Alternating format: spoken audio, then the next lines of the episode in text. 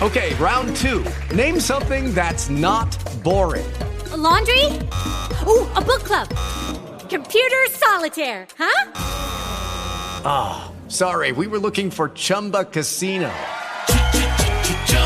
That's right. Chumbacasino.com has over 100 casino-style games. Join today and play for free for your chance to redeem some serious prizes.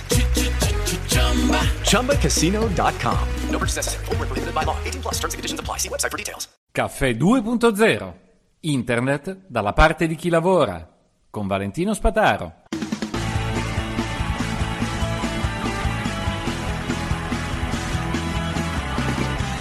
Buongiorno a tutti. Oggi una puntata sul domicilio digitale, che tra l'altro è un qualcosa di diverso dal domicilio informatico. Che cos'è il domicilio digitale? Il domicilio digitale è un termine previsto dal CAD, dal Codice dell'Amministrazione Digitale, che prevede sostanzialmente un indirizzo di posta elettronica certificata, la famosa PEC, alla quale tutti i cittadini possono ricevere le comunicazioni ufficiali dalla pubblica amministrazione e viceversa, quella che possono usare per comunicare con i domicili informatici digitali della pubblica amministrazione. Dicevo, digitale è diverso da informatico, perché il termine di domicilio digitale è usato proprio nel CAD per indicare questi rapporti ufficiali. Il domicilio informatico invece è un termine nato spontaneamente nel web per indicare tutte le risorse dei privati che usano online per finalità private, quindi come casa propria.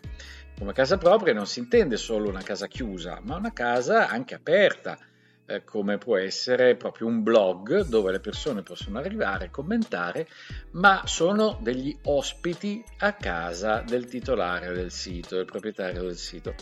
Quindi ci sono questi due termini usati in due modi diversi, quello informatico e quello nato negli anni, quello digitale e quello previsto dal CAD, ma quello che è importante è che andando a guardare il CAD ho visto sostanzialmente tantissime belle norme.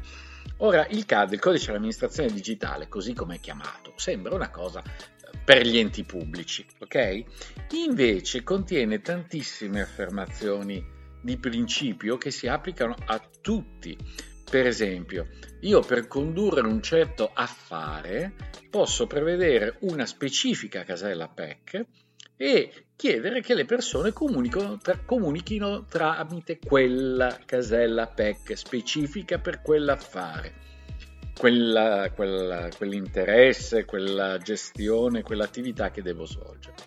È un concetto molto avanzato, legato anche all'identità digitale.